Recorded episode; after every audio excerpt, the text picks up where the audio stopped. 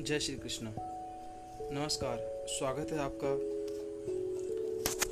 भगवत गीता के अध्याय, द्वितीय गीता का सार, श्लोक संख्या चौदह।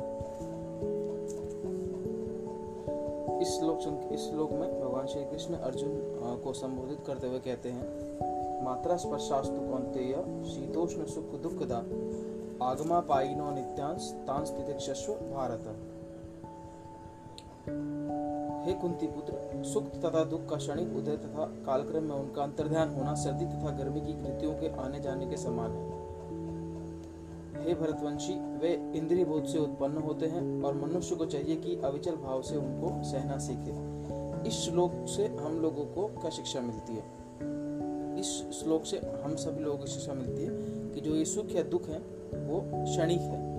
या ठीक है, ये क्या है, कुछ ही कुछ क्षण के लिए आते हैं और ये चले जाते हैं। ये नित्य नहीं है अनित्य है। तो हमें क्या करना चाहिए? जैसे सर्दी और गर्मी आती है वैसे ही सुख या दुख है। तो हमें इन्हें बिना अविचलित हुए इन्हें सहना चाहिए।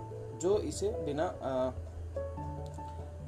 बिना विचलित हुए इन सर्दी गर्मी सुख दुख को इन द्वंद्वों को सह लेता है वो अपने इंद्रियों पर विजय प्राप्त कर लेता है। ठीक है ना? तो यही है, और वही सहन वही धृतिवान कहा गया धृतिवान यानी सहन शक्ति। तो जो व्यक्ति इन इस, इन द्वंद्वों को, जो सुख, दुख है, गर्मी, ऋतु है, गर्मी, सर्दी है, इन सब इन द्वंद्वों को सह लेता है, समान भाव से सहता है। ना ही सुख में सुखी होता है, ना ही दुख में ज़्यादा दुखी होता है, और सर्दी और गर्मी इन सभी इनको, इन ऋतुओं को भी क्षणिक समझ के सह जाता है, वो है सहनशील होता है और वही व्यक्ति भगवत प्राप्ति का अधिकारी भी बन जाता है।